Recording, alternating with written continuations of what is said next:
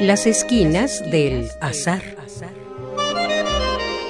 Todo encuentro casual es una cita y toda cita una casualidad. Diálogos con Oscar de la Borbolla.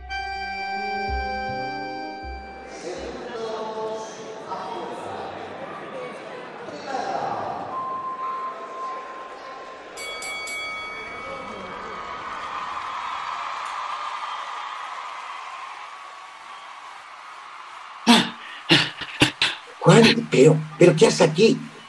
¿Qué, qué estamos haciendo en, en un cuadrilátero de boxeo? No sé, es que yo ya no, yo ya no estoy en condición.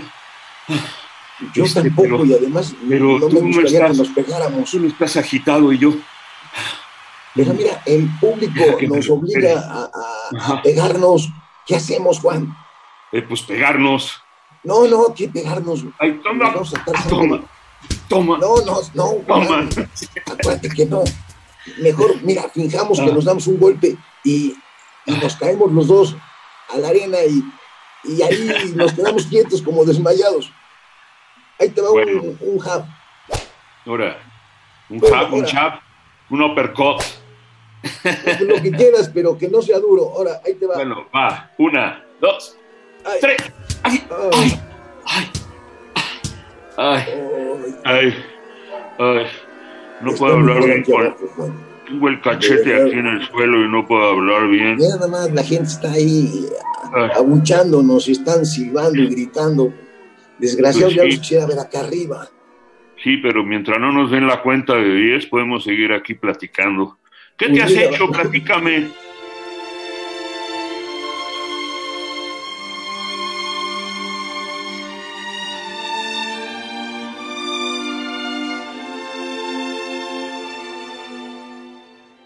Estaba pensando justamente en las discusiones, la polémica, el altercado, el alegato, pues todas estas formas verbales del pleito.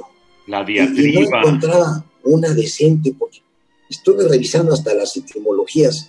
Ujú. Parece que discutir es la, la mejor, pero si se va uno a la, a la etimología, discutir significa sacudir. Saco. y, y- y sacudir con fuerza para que se caiga. Y lo mismo pasa con polemizar, que viene del, del dios este de la polemos, de la guerra, y, debatir, ¿sabes qué es? Eh, viene de un verbo raro, bature, que significa golpear. Y con el prefijo, debate. eh, sí, golpear, Ajá. y con el prefijo de, ir. que da la idea de dirección, es golpear de arriba abajo. Yo creo que la mejor palabra es dialogar. Ajá. Entonces, ojalá que se pudieran resolver los problemas no acá en el cuadrilátero, sino con las palabras. El diálogo es de dos, ¿verdad? Pues no, no significa dos, significa más bien día a través de, Ah, día, no di. Ajá. a través de la palabra o a través de la razón. Ya ves A que luego así se traduce. Sí, Ay, oye, me pegaste fuerte, ¿eh? Sí, ¿quién, quién le pegó a quién? Ah, Pues yo también, pero era, era una finta nomás. ¿Cómo eres, Juan?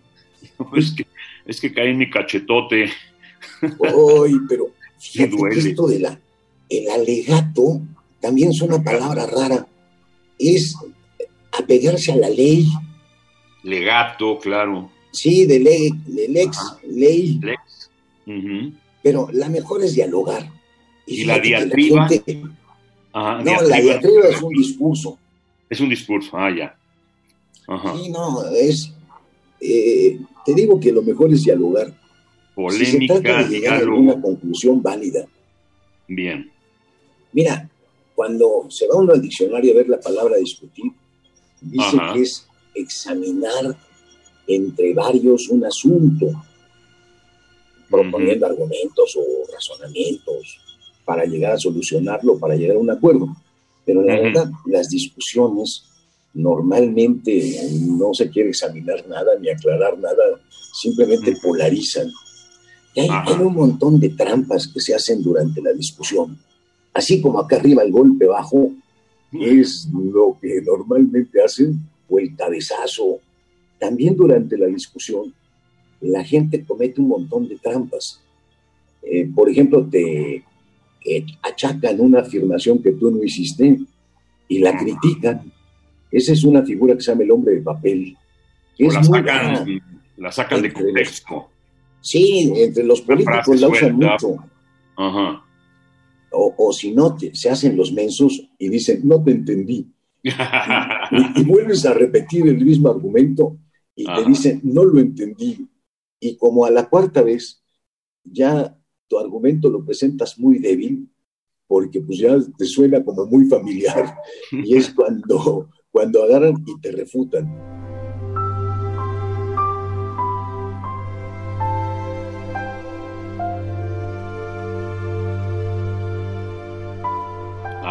O, si no, no sé si te has fijado que hay mucha gente que discutiendo dice, pero a ver, ¿qué significa esta palabra que estás usando? Y entonces explicas esa palabra. Y claro, para explicar una palabra tienes que explicarla con otra. Un y entonces te piden la explicación de la otra palabra. Son un montón de trampas que estudió Aristóteles, fue el primero, en los tópicos, ahí los llamó los argumentos sofísticos, y luego hay un libro interesantísimo que ojalá la gente conociera, sobre todo los matrimonios, donde se dan unas discusiones a veces que eh, eh, en lugar de, de poner ahí unas razones frente a otras, echan mano de cosas que no tienen mucho que ver en ese momento, pero parece que sí. Y te dicen, pero es que tú me hiciste. Y ya se desvió la discusión hacia otro lado y termina uno de la greña en lugar de poder aclarar pues un malentendido o un punto de vista que, dice, que es discordante. Fíjate que hay un, pues todo un arsenal de formas tramposas de discusión que reúne Schopenhauer en un libro estupendo. A veces lo traducen como el arte de discutir y la mejor edición que yo conozco es una que le han puesto por título Dialéctica y Erística. Y es que fíjate que Schopenhauer era un fulano que cuando terminaba sus, sus discusiones en el claustro de profesores, regresaba derrotado porque le habían tomado el pelo y le habían comido el mandado, y se ponía a reflexionar cuáles habían sido las técnicas, las estrategias, las trampas de sus rivales en la academia. Ahí en el claustro de profesores se lo ponían bailado y en lugar de simplemente regresarse a rabiar, hizo estas reflexiones que son un documento importantísimo, dialéctica y erística de Schopenhauer. Eh, ahí sí serían como las reglas para no pegar golpes bajos como los que nos, acabamos de ver. La gentuza que está gritando aquí que nos paremos, que no estemos de flojos, pero hay solamente un ejemplo de buena discusión encontré, fíjate desde cuándo, en el siglo XIII, Roger Bacon eh, entabló una discusión maravillosa. Voy a contar un pedacito antes de que vengan a hacernos el conteo.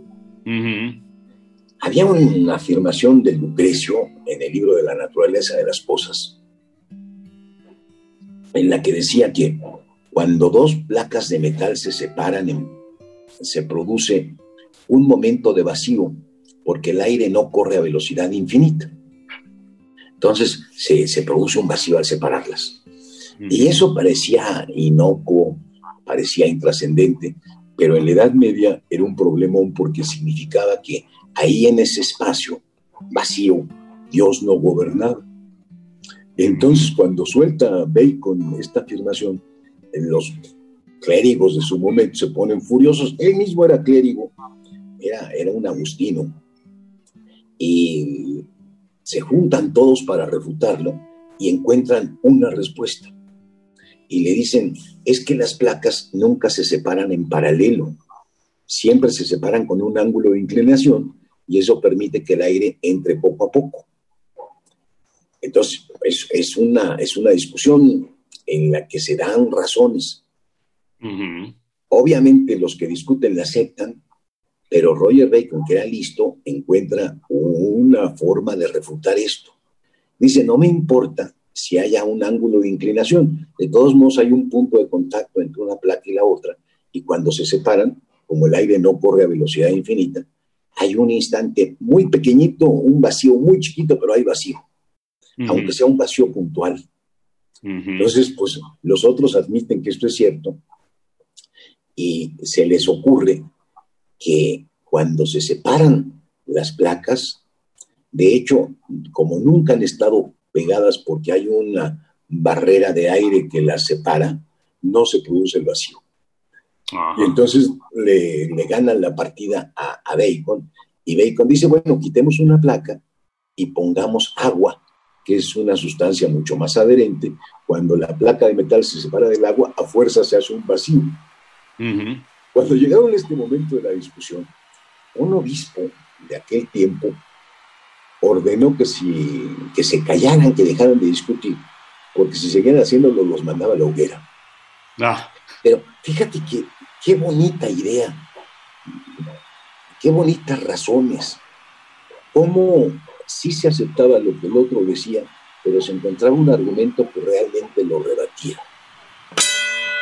Oye, oye, creo que ya empezó el conteo aquí. Pues Tenemos que levantar. vámonos así como arrastrando. Ajá. Levántate despacito, porque si no van a pensar que hicimos trampa.